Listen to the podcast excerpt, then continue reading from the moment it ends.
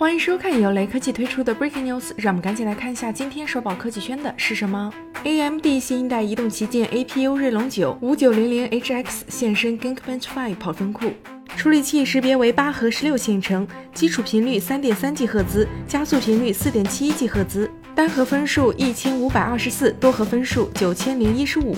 这个成绩和十代酷睿桌面 CPU 比起来也不逊色，单核比酷睿 i7 一零七零零 K 提高了百分之十二点九，多核打平，甚至比单核酷睿 i9 一零九零零 K 也高出了百分之八点五。要知道，后两者可都是一百二十五瓦热设计功耗的产品。据悉，HX 的后缀将是顶级性能，甚至首次支持不锁屏的超频。AMD 定于北京时间一月十三号凌晨一点举办 CES 线上发布活动，锐龙五千 APU 中的低电压和标准电压产品或将联袂登场。吃到台积电的工艺制成红利后，AMD 原本的劣势变成了优势。目前，AMD 的新款处理器已经全面拥抱七纳米工艺，未来还会上五纳米工艺。而自产自销的英特尔至今仍未普及十纳米。